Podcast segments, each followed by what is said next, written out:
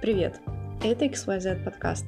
Мы пообщались с разработчиками игры Library of Souls, Славой и Максимом. Их проект выиграл на Девгаме номинацию «Лучшая студенческая игра». Довольно большая сумма, при том, что они сейчас все еще активно учатся в магистратуре. Мы обсудили с ребятами проблемы и радости разработки, а также как использовать русские сериалы в качестве референсов, как сделать пошаговую игру на Unreal Engine 4 и чему учат студентов ИТМО на специальности технологии разработки компьютерных игр. Если вы тоже хотите учиться геймдизайну, но тратить 4 года на бакалавриат и 2 на магистратуру не хочется, обратите внимание на нашу годовую программу Designer. Она стартует 2 апреля.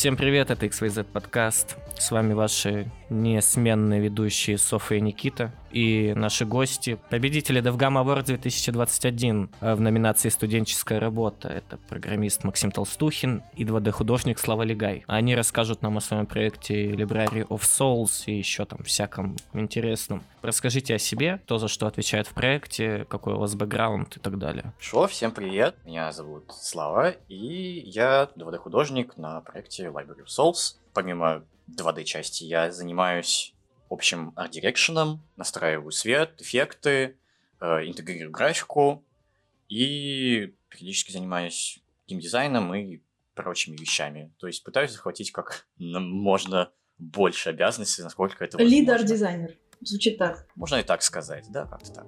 Ну, я, соответственно, программист и отвечаю за всю техническую часть э, проекта. Периодически нужно было кроме основных задач там по логике, э, искусственному интеллекту и так далее, разбираться с оптимизацией, чтобы, ну, хотя бы сколько-нибудь быстро проект работал, и эти задачи тоже периодически отходили на меня. В целом вся наша команда э, разделяет позиции геймдизайна, поэтому а, эта позиция осталась у нас не на каком-то одном человеке, но на позиции команды в целом. Такой геймдев коммунизм получается, все маленько ответственны за геймдизайн, все общее. Это связано просто с тем, что мы все-таки все студенты геймдизайна, и нас этому учили, и каждый хочет прикоснуться, и у каждого есть какие-то свои мысли, которые он хочет внедрить и через игру воплотить.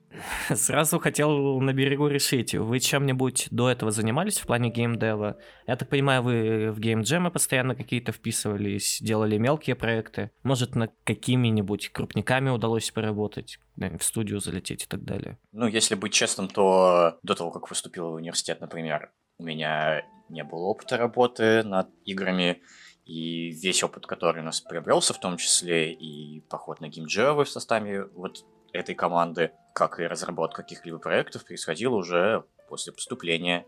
До этого только набирались скиллы в плане рисования, программирования и прочего, однако как-то так сильно прикладывалось оно только каких-нибудь, наверное, максимум личных учебных проектах и не более того. Так что можно сказать то, что университет в какой-то степени стал открывающей прелюдией к тому, что начинаешь участвовать в каких-либо активностях. Да, Максима, у тебя как? Ты тоже с нуля? Да, у меня была примерно такая же история, правда, с некоторыми изменениями. Я не, не был в геймдеве, но я разбирался с 3D-графикой. Мне эта тема интересна еще со школы, и я самостоятельно пытался разбираться, как работают 3D-движки, пытался их писать, но именно что, как пишутся игры, как они создаются, не пробовал. И именно что, да, с первых дней универа, когда мы все встретились, познакомились, поняли, что здесь есть куча людей с общими интересами, мы начали уже джемить и собираться в команду. А вы оба обучались в ИТМО на бакалавриате и потом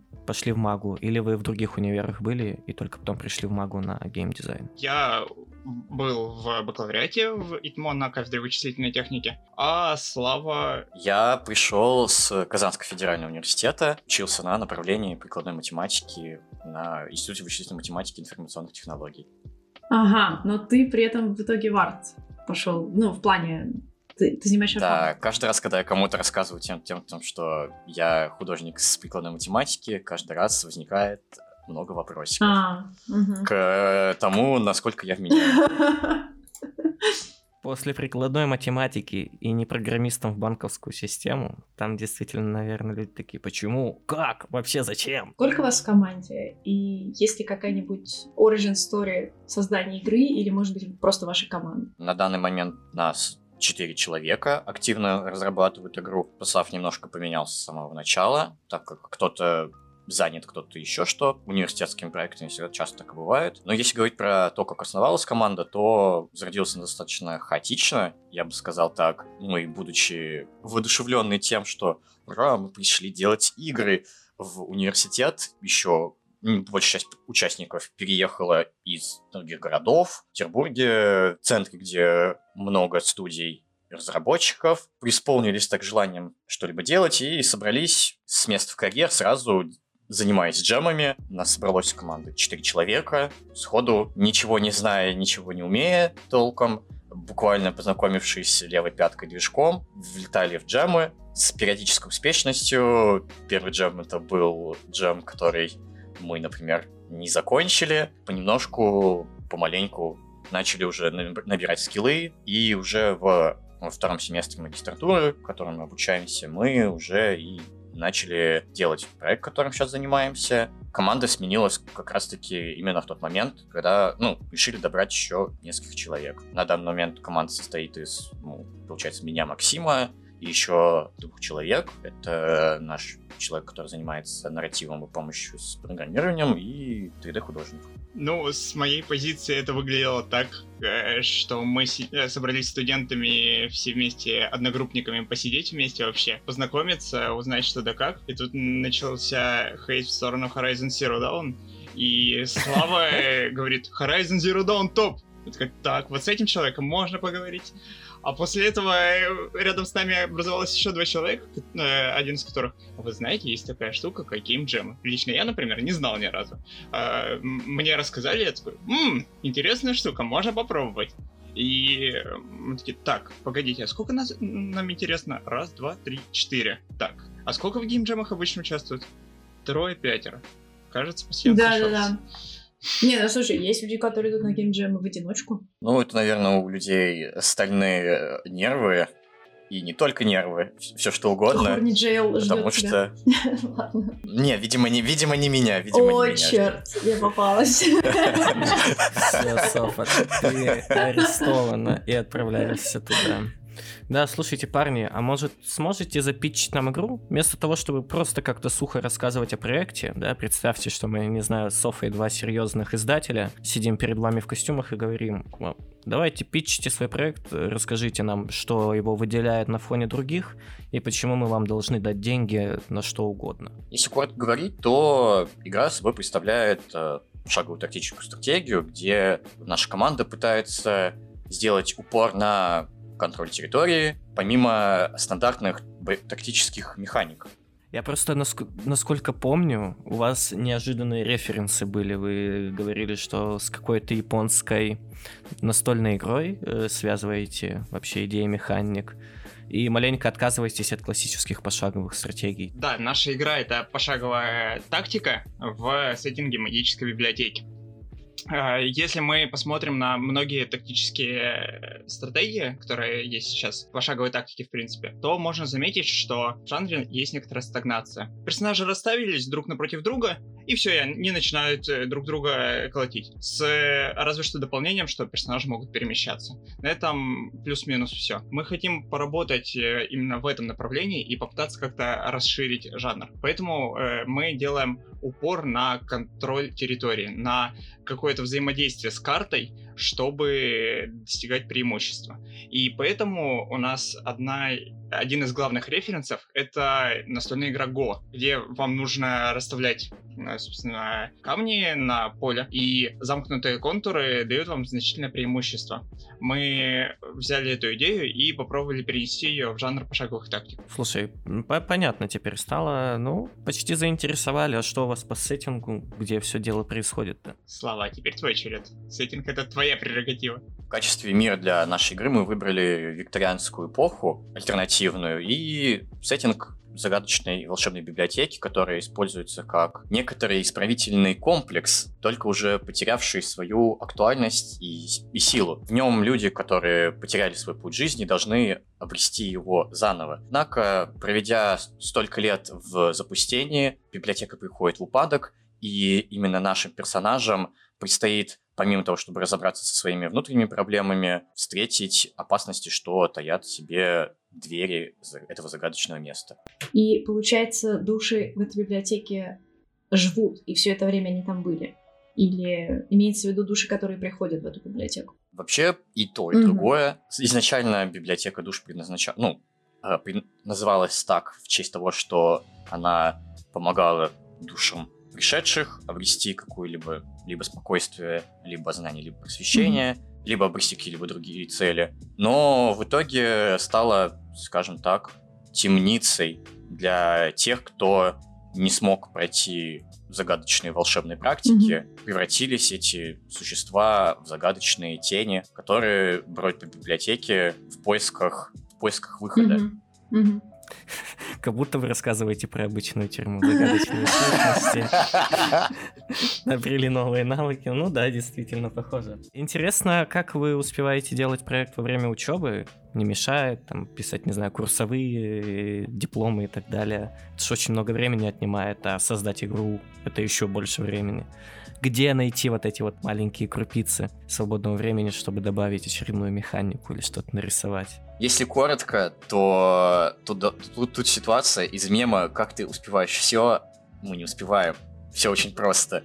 Изначально, изначально же проект зародился как курсовой. Во время того э, времени для разработки было предостаточно. Однако, перейдя в новый семестр, очень много сил времени занимает и учеба, и проект, и поэтому постоянно сидишь на нервах, ничего не успеваешь, кричишь «О, Господи, помогите, я умираю!» Но в целом, э, по моим наблюдениям, наверное, внутренняя мотивированность какая-либо только и помогает жить. Ну, еще правильно распределить время, расписание и отдых. Ну да, периодически просто заколебываешься делать что-нибудь для предмета, там, я не знаю, для того же самого движка. Я устал пилить движок, надо отдохнуть. Пойду пилить библиотеку делаешь примерно то же самое, но уже думаешь, что ты отдыхаешь. Это такое, типа, известное известный принцип, типа, лучший отдых это смена деятельности. Ну а как же, у вас не остается времени там смотреть аниме или типа такого, не знаю, или еще какие-то грязные дела поделать. Хотя я не знаю, что может быть ужаснее, чем смотреть аниме в свободное время. Ну, если честно, мы специально пытаемся будучи уже осознанными личностями, специально выделить время для отдыха, и поэтому, если говорить, что нет времени, то имеется в виду то, что часть на отдых-то и выделяется, какие-то крупицы, которые есть. Да нет, мы просто собираемся обсуждать проект, а потом э, усаживаемся в настолке, все просто. Слушайте, классно, классно. Я читал, э, где-то у вас страничка была, я уж не помню где, там описывался проект, вся его суть. Там было написано, что как минимум на старте вы все в плане нарратива, сюжета питчили вместе, типа собирались на какие-то брейнштормы, там все обсуждали и коллективным разумом что-то создавали, добавляли. И интересно, как вы решаете разногласия в плане нарратива, сюжета, как э, вообще расскажите, в принципе, о процессе отсеивания идеи изнутри, такой пайплайн, да, у вас пришла идея, кто-то сказал, что она отстой, и как вы там спорите и так далее. Если не говорим про центральную идею, а говорим про какие-либо уже идеи, которые возникают по мере работы, то обычно мы перед тем, как начать генерировать идеи, ставим для себя конкретные цели, что мы, чем, э, чего мы хотим добиться, генерируя какие-либо идеи. Например, то, что нам нужна сюжетная мотивация для какого-либо персонажа взаимодействовать с другим персонажем. После этого брейнштормим и отсеиваем идеи коллективно, чаще всего, опираясь на то, какую цель мы поставили себя изначально, для того, чтобы отсеять конфликты изначальные, и наш проект был более целостным. Это достаточно часто приводит к тому, что наше обсуждение затягивается на достаточно долгое время, однако при этом мы можем получать плодотворные результаты в виде того, что, по крайней мере, у нас не существует внутренних конфликтов того, что одному человеку нравится то, другому не нравится другое. Однако в итоге все приходит к какому-либо компромиссу, или, по крайней мере, все соглашаются к тому, чему, может быть, изначально не соглашались. А у вас история плюс-минус для всех возрастов или все-таки с цензом там 18 плюс, 16 плюс будут будет какой-то жестяк там маленький или типа того? Ну, наверное, мы ориентируемся уже на аудиторию чуть постарше, больше там 16-14, как, ну, я не знаю, если честно, точно, как работают возрастные рейтинги, но для детей, наверное, будет контент не сколько неприемлем, сколько непонятен, потому что мы ориентируемся все-таки на другую аудиторию. О, о, о системе возрастного рейтинга в России можно говорить очень много. Вкратце, сам издатель, ну или вы как авторы, э, выбираете возраст, ну, собственно, для какой-то игры 18 плюс это или 14 плюс. И в теории вас могут проверить, э, по-моему, это сейчас отведено Министерству культуры. И если они типа найдут несостыковки, то какой-то там штраф может быть выписан, насколько я помню. Да, у нас я, отсутствует э, мат пока что в игре, только если это не очень плохие плейсхолдеры, которые мы не успели удалить. Это отдельная история. Но в целом мы просто поднимаем темы эксплуатации рабочего класса. Ну, типичные темы, которые можно поднять про викторианскую эпоху. Это либо безработица, либо эксплуатация труда, какие-либо социальные неравенства и прочие темы, которые ну, детям не особо интересны. Но в целом такой жести и крови, наверное, не будет. Ну, будет тема, затрагиваться тема насилия над людьми, над работниками, назовем это так пока что. То есть про насилие как минимум будет упоминаться и присутствовать периодически, но не в таком диком графическом плане, то есть э, не кровь кишки. Э, это логично, да, викторианская эпоха, это когда появляется огнестрельное оружие, вот эти вот известные войны стенку на стенку, как наполеоновская. Насколько я знаю, вы наполеоновскую войну изучали в качестве референса, если мне не изменяет память. Расскажите вообще про референсы, да, кстати. Слава, расскажем, как мы поехали в Москву, и вместо того, чтобы гулять по Москве, пошли в Третьяковку изучать рефы. Да, было такое дело. Мы референсы, соответственно, раз это викторианская эпоха, то викторианская эпоха, события, которые происходили в примерно том промежутке с э, отклонениями, конечно, потому что мы больше вдохновляемся, нежели прям идентично копируем что-либо. Ну, например, мы изучали времена аномальных заморозков в Англии, когда погибало огромное количество людей просто из-за того, что люди были, ну, место было не предназначено для жизни в холодном климате, или, или истории лудитов, которые поднимали восстание и разрушали машины, которые улучшали производство, потому что сами они теряли при этом работу. Изучали историю костюмов, людей. Соответственно, пытались перелопатить большое количество источников. Возможно, недостаточно, но мы пытаемся сохранить аутентичную атмосферу той эпохи для пущего погружения и чтобы персонажи казались э, более живыми. Какие-нибудь, может, фильмы смотрели, что-нибудь читали из книг? Не знаю, э, этих очень популярных каких-нибудь «Острых козырьков». Очень мемный сериал, на самом ну, деле. Ну, «Острые козырьки» все-таки сильно позже, потому что это начало 20 века, конец 19 Да, но костюмчики у вас маленько похожи. Ну, потому что это история развития костюмов. это говорит о том, что, наверное, мы сделали относительно правильные костюмы, которые потом выльются в э, то, что будет в тех же самых острых козырьках. Относительно фильмов, одна из идей вообще игры, а именно обмен чертами характера, мы смотрели фильм «Замерзшие души», насколько я помню, он называется, как раз про обмен личностями. Я почему-то подумал популярным в 90-х жанрах подростковой комедии, где мальчик с девочкой меняются телами. Кстати, это, это, это было одним из источников вдохновения. Наверное, он даже был первее, чем «Замерзшие души», потому что хотелось э, это лежало в списке, скажем так, отброшенных старых идей, которые потом достались из пазухи, и такой, хм, смотрите, я хотел бы посмотреть, как можно использовать тему обмена душ, но помимо Маргоши или чего-нибудь такого. Господи, что я вспомнил? Я, кстати, не знаю, что это. Поясните мне и, возможно, зрителям, которые не знают. Был сериал, по-моему, он был на ТНТ или на СТС. По СТС, По СТС, да. Где Марго и Гоша поменялись э, телами. Ну вот, мне сейчас стало резко немножко стыдно. Абсолютно проклятые референсы пошли.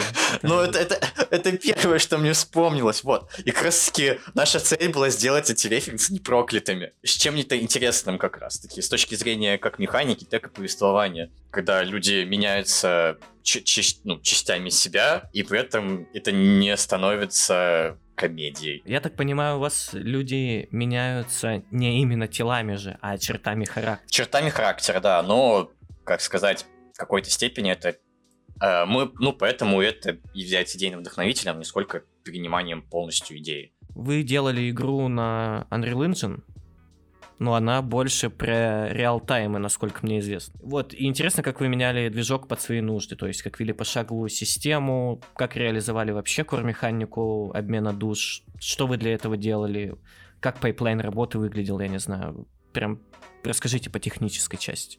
Вопрос просто в сердечко сейчас попал, потому что, э, по-моему, самый первый прототип, который был э, написан э, там в первую неделю после генерации идеи, мне пришлось начать с того, что переписать стандартные функции Unreal. Вот, вот так вот.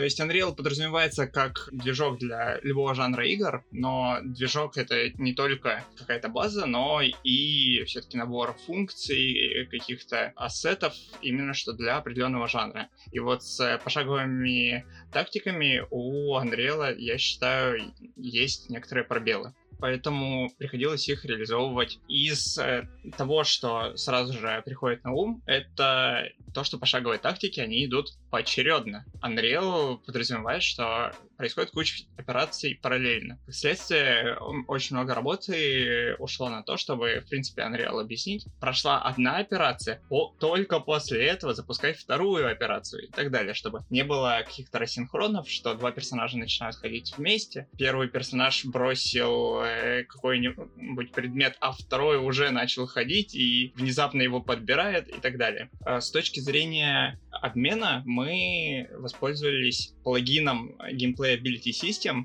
который разработан внутри самого Epic Games для внимания Fortnite.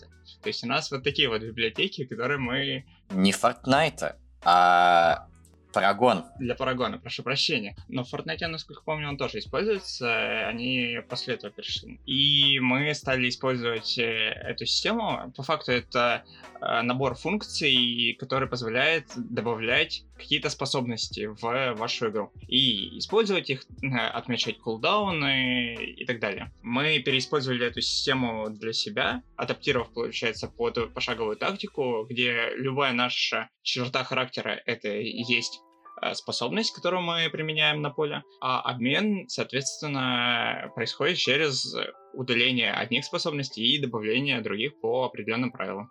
Расскажите, кстати, поподробнее о способностях, о характерах, сколько их сейчас, сколько их планируется вообще, какие есть, может. Я просто как э, фанат Disco Elysium, я надеюсь, есть черта характера жалкий.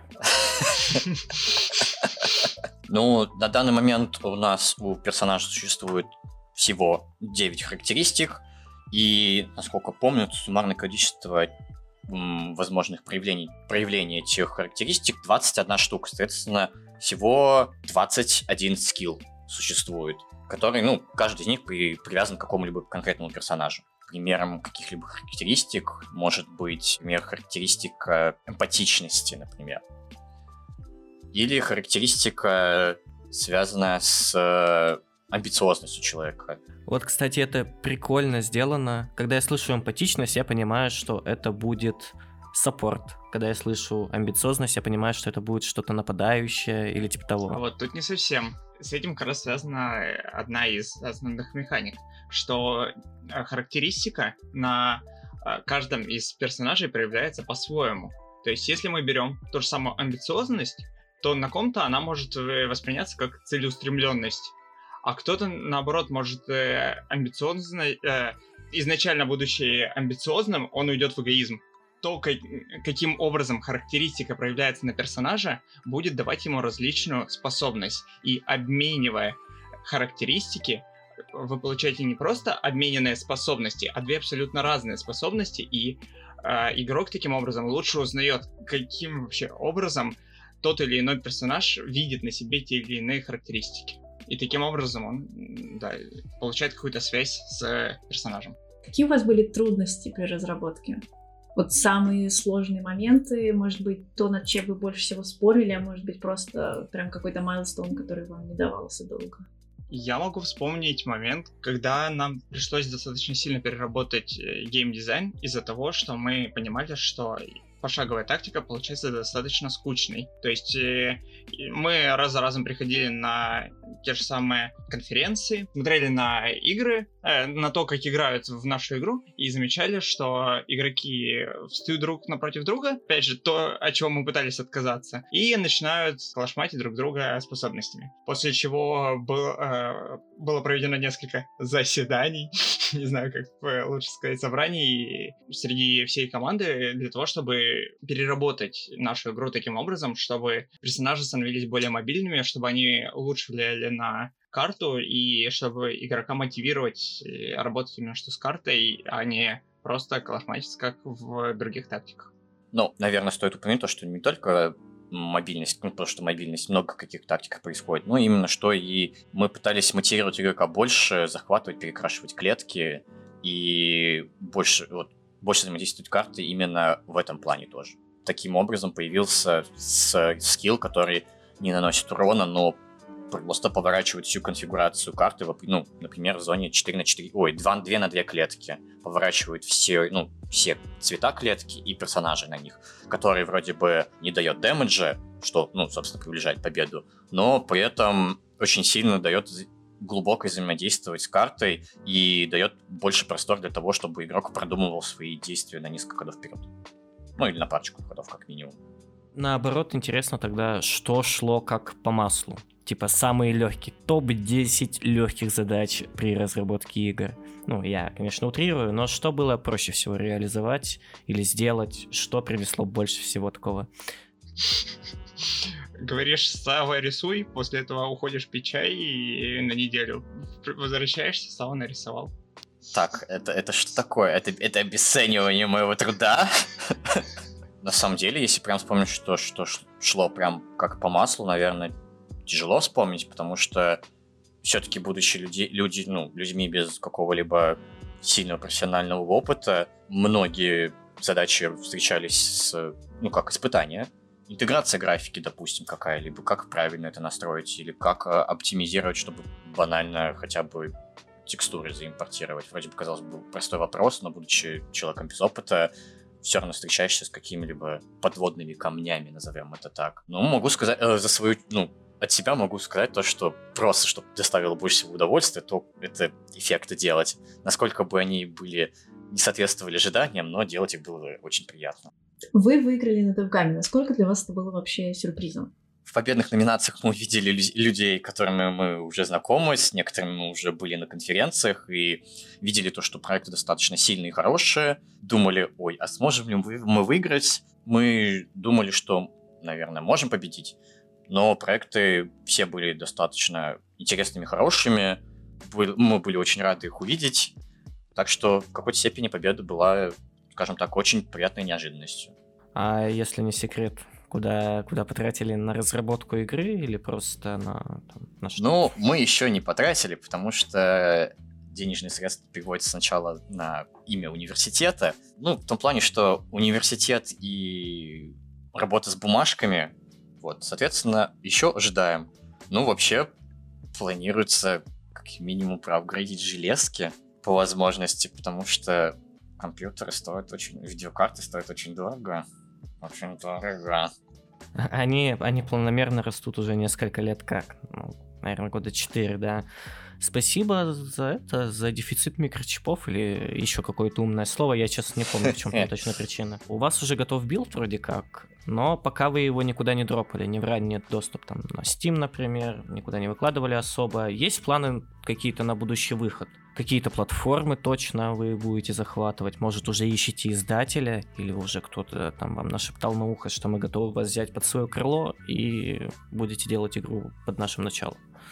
мы будем рады услышать, что нам кто-нибудь нашептал на ухо, что рад нас взять под крыло. Вот, но пока мы, да, находимся в поисках, А по поводу платформ, мы изначально думали, что выйдем только на Steam, и сейчас как раз э, идут достаточно активные обсуждения, стоит ли уже открывать страничку и подготавливать все материалы для того, чтобы появиться просто в магазине. А, и думаем в эту сторону. Пока мы были на том же самом DevGAM и White Nights, к нам подходили ребята, спрашивали, хотим ли мы выходить на Switch, на мобилки. Мы сначала не задумывались, но подумали, что как минимум в будущем можно подумать, просто это требует достаточно серьезной переработки, потому что пошаговая тактика на мобильном устройстве и на компьютере имеет разные интерфейсы, по-разному вообще нужно работать самому игроку даже с игрой, поэтому это требует переработки, и мы пока отложили. Ну и есть проблема в том, то, что все, будучи все-таки с игрой, с которой существует нарративная составляющая, и мобильный гейминг, который, ну, работает своеобразно, то там нужно ну, много нюансов, которые стоит учитывать, поэтому пока что решили сосредоточимся на ПК. Все-таки первая игра для этой команды, вообще первая игра для каждого из этих участников, то, наверное, бежать вперед головы наверное, не стоит, и стоит сконцентрироваться на том, чтобы попытаться сделать качественный продукт. Вот скажите, вот по поводу Steam. Вы все еще не вышли, и вы сейчас это обсуждаете. Какие плюсы и минусы выхода на Steam в вашей ситуации сейчас? мы слышали различные мнения от людей, с которыми общались. Некоторые нам сказали, что, в принципе, главный маркер для Steam, и то есть э, это говорят даже ребята из самого Steam, что главный маркер для них, э, как отранжировать игру, показать ее на главной странице, это количество виш-листов до выхода. То есть, как много людей добавило ее в желаемое. Как следствие, чем раньше вы создадите страничку на Steam, тем раньше они начнут копиться, и тем лучше вам будет в момент релиза. Однако другие люди нам с, э, справедливо заметили, что виш-листы могут устаревать. То есть, добавив игру год назад, и получив уведомление от Сима, «Эй, там вышла игра!» Игрок может сказать, что это? Я это добавил, зачем я это добавил, я не помню. Он просто потерял контекст и в значительно, больш... с значительно большей степени не купит игру. И то есть это как раз баланс между тем, вы хотите отранжироваться таким образом, чтобы попасть э, как можно выше, или вы хотите, чтобы люди, которые добавляли вас э, в желаемое, все-таки покупали вас. А какие у вас планы на разработку? То есть вот, вот тогда примерно, если вам нужно соблюсти вот этот баланс в плане виш-листов, то у вас какие планы примерно? Выпуститься там в таком-то году, ну, выйти на Steam и выпуститься, релизнуться в таком-то? Ну, если честно, то сказать достаточно сложно. Хотелось бы не растягивать слишком сильно ну, сроки, потому что производственный ад, армия и прочие дела, которые настигают. Поэтому мы изначально, когда делали проект, ориентировались на то, что хотелось бы сделать бы меньше, но качественно. Сложно оценивать, опять же, буду, не имея опыта, то, насколько это растянется, но пытаемся сделать так, чтобы это не растянулось на вечность. А вы кого-нибудь ищете в команду поколабить? Может быть, вам кто-то нужен? Вдруг кто-то из зрителей хотел бы присоединиться к вам и как-то помочь? Наверное, если говорить только про саунд-дизайн часть, которая у нас очень сильно проседает, mm-hmm. так как у нас нет людей, которые прям занимаются или разбираются в этом, поэтому с этим определенные сложности есть. Наверное, ну, если у кого-то есть желание просто присоединиться, я не знаю, э, такой, денег нет, но вы держитесь э, состояние, то было бы интересно послушать 3D-художников, которые хотели бы вписаться. Да, и, интересно, как у вас сейчас с геймдизайном обстоят дела. Вы вкатывались какие-то движки, там Fmod, Vice, еще что-то? Как вообще реализуете все, что у вас там есть в игре? Где музыку взяли и так далее? Ну, музыки сейчас э, не так, чтобы много. Ладно, да, ее нет, у нас есть звуки. У нас э, с нами какое-то время работала наша общая знакомая, которая, которой тоже было интересно как раз-таки вкатиться в геймдев с точки зрения звука, поскольку она работает э, звуковым дизайнером, но еще не знала, как правильно интегрировать это все в игровые движки. То есть э, чаще она писала именно что конкретные звуки и дальше отдавала в производство. Насколько я помню, сейчас все звуки написаны в FMOD е, моих знаний здесь, э, мои знания здесь достаточно скудны. Так что, если у нас среди зрителей есть те, кто хотят попробовать саунд-дизайн для опыта, поколабить с чуваками, вот вам пишите парням, ищите их, и, и, и, и, все. На этом закончили. Да, переходя к следующему вопросу. Интересно узнать про вашу магистрскую программу. Она вообще называется, я поресерчил, технология разработки компьютерных игр. И интересно, чему там учат. Я так понимаю, вы все там разные по своей специальности, то есть есть кто больше художник, больше, кто больше программист и так далее. Как вообще реализовано, какие у вас предметы? Расскажите об обучении на такой специфической профессию, на такую специфическую профессию. Ну, наверное, говорить то, что художник это иметь художника здесь это скорее исключение, так как э, сюда обычно люди приходят с техническим, э, с программистским бэкграундом. Правда, есть исключения. Например, у нас один э, из одногруппников пришел с менеджмента к нам. Но при этом ему приходилось полностью самому изучать э, C++, э, программирование и прочее. Если говорить о самой магистрской программе, то получается то, что все участники делятся на две группы. Это группы, которые занимаются архитектурой движков, которые занимаются тем, что пишут движок, и люди, которые занимаются геймдизайном. Разделение это начинается с третьего семестра, с, да, со второго курса. Те, кто делают движки, пишут движок, те, кто занимается геймдизайном, пишут по прототипу в неделю и сдают его. Учат нас ну, соответственно, на первом курсе учат и основам геймдизайна, и основам как раз-таки архитектуры движка. Каждый из нас дает изначальный фреймворк, ну, написанный либо на DirectX или на Вулкане, или на, на чем еще. И, ну, скажем так, достаточно... Покрытие не такое широкое, как, например, в других учебных заведениях, однако оно более специфичное и направленное на практику, что можно назвать плюсом.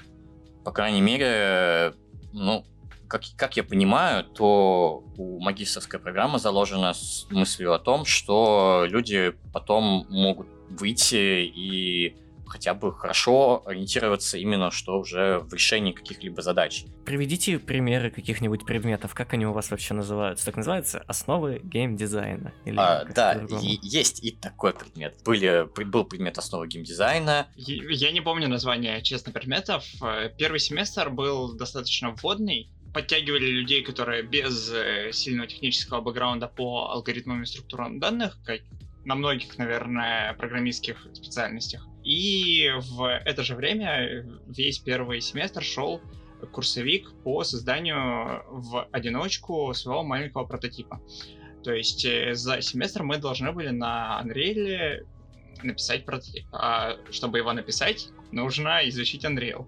И шли пары по именно что изучению Unreal э, и различным его системам, там и, и VFX, анимации и так далее. То есть прошлись по основным э, частям Unreal. В втором же семестре э, начался наш любимый групповой курсач, из э, которого и вышел Library of Souls, в котором мы должны были уже в командах из трех-четырех человек написать игру.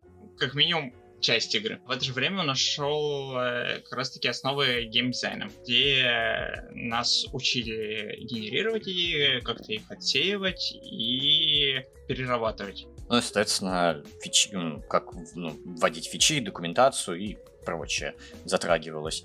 Не сказать, наверняка было бы сложно бы затронуть прям все, но представление о том, как работать, точно предоставилось, по-моему, достаточно полезно было. Ну и да, в конце второго семестра нас начали учить 3D-графики, э, как вообще компьютеры рендерят все эти ваши модельки. И, собственно говоря, вот сейчас на третьем семестре у нас как раз началось разделение, где под группу движкоделов поделили, опять же, по командам. У нас э, четыре человека в команде, и мы самостоятельно пишем собственный движок. После чего команда геймдизайнеров э, в сжатые сроки будет на этом движке реализовывать какой-то прототип полностью с нуля нужно написать какой-то движок. А еще не в курсе, что у вас будет дипломной работой? Это начинается э, там с первого семестра, нужно выбрать какую-то тему, ее впоследствии можно перевыбрать, но с первого семестра как минимум нам капали на мозг, что выберите тему, пожалуйста, вам ее делать еще долго-долго. Вот. Выбирали люди самостоятельно, либо подходили к преподавателям, которые они считали, что лучше подходит какое-то направление и спрашивали темы, либо придумывали самостоятельно. А, например, у меня тема про моделирование автомагистралей для больших городов. То есть, чтобы смоделировать э, в играх большое количество автомобилей не только вокруг игрока, как это часто делается, но и моделировать весь город э, где-то в фоне. Слова у тебя, если не секрет, какая? Или ты из тех, кто еще не выбрал? Я, наверное, промолчу про свою тему. Но вообще, если что, она связана с э, генерацией уровней. Э, просто в определенном, скажем так, жанровой э, части с ограничениями. Ну, если честно, то, наверное, хотелось бы сказать, если говорить про именно научную деятельность, потому что будучи уже магистрской программой, защитить э, также ну, курсовой, дипломную работу, как и на бакалавриате, не получится, потому что, например, я на бакалавриате защищал прототип для игры, то здесь уже так нельзя, потому что должна быть уже какая-то научная обоснованность для всего этого дела, и продуктовые, ну, продуктовые решения уже предоставить нельзя.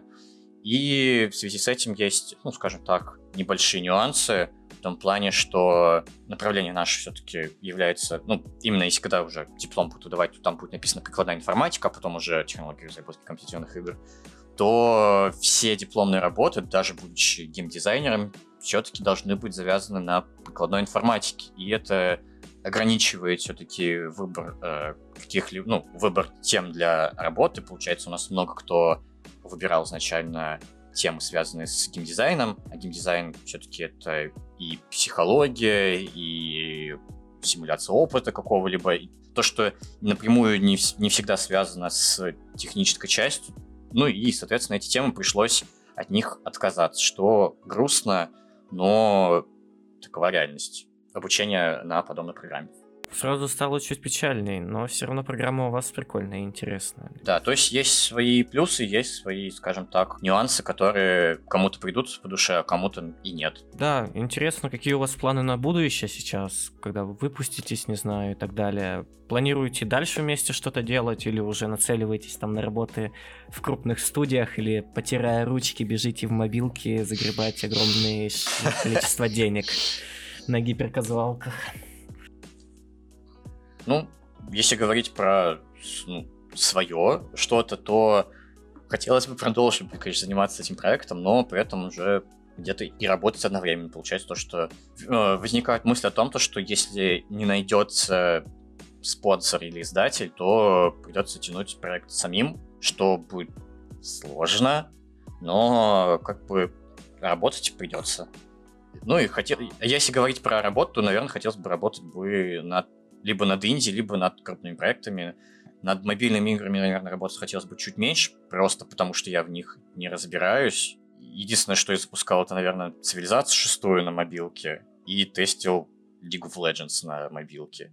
А так опыта мало, и поэтому, наверное, не хотел туда особо лезть, потому что все-таки надо иметь игровой опыт, чтобы решение хорошее предлагать. Uh, ну, я здесь соглашусь со Славой, что, да, будущее немного не определено, и это неопределенность в виде именно библиотеки. Посмотрим, как, э, что произойдет с ней за это время. То есть, если у нас получится продолжать разработку в тех же темпах, которые мы продолжаем, и, да, иметь ресурсы, то замечательно, и для меня это был бы наибольший приоритет. Uh, эта задача имеет наибольший приоритет. А если нет, я работаю. так что у меня есть всегда запасной вариант. А вы сами-то пытались выходить на издателей, то есть отправлять какие-то имейлы с печом, с документами, с билдами и так далее?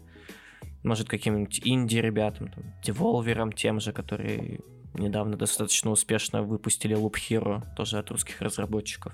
Tiny Build есть какие-нибудь там много их? Да, их достаточно. Мы о них знаем, некоторых держим в памяти по причине того, что для тех же самых деволверов, например, нам нужно даже то, что есть локализировать. э, по-нормальному перед тем, как отправлять. То есть э, есть, да, несколько издателей, которые мы хотим пообщаться, но для начала нужно локализировать игру. Прямо писать Скорее нет, мы встречались с ними на конференциях. То есть э, именно чтобы подходили, либо мы к ним, либо они к нам, и общались уже, заводили общение таким образом. Вот, кстати, по поводу локализации, опять же, я не профессионал, но насколько я слышал, ее нужно учитывать сразу, когда ты разрабатываешь игру. То есть она должна как-то предусматриваться, исходя, не знаю, из кода или из чего-то еще. Это правда или нет? Или можно локализацию уже, хотя бы возможность, да, локализировать, добавить уже под конец, когда это нужно будет сделать? Unreal — это функциональность локализации предоставляет, то есть он специально имеет определенные форматы данных, которые подразумевают, что этот текст будет локализирован. И об этом стоит помнить заранее, чтобы именно чтобы формировать текст в тех типах данных, которые могут быть локализированы. То есть об этом нужно думать. Но потом вы можете уже локализировать э, чуть позже. То есть это стоит иметь в виду, но прям сразу же локализировать не нужно. Я слышал просто, что на Unity достаточно большие проблемы с локализацией, если ты ее не учел в самом начале.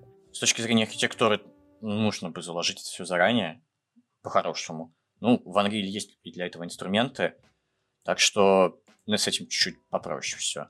Потому что у нас, например, игра на данный момент имеет варианты локализации, ну, просто, так скажем, кручены, тестовые, да. По крайней мере, мы знаем то, что мы можем локализовать что-то.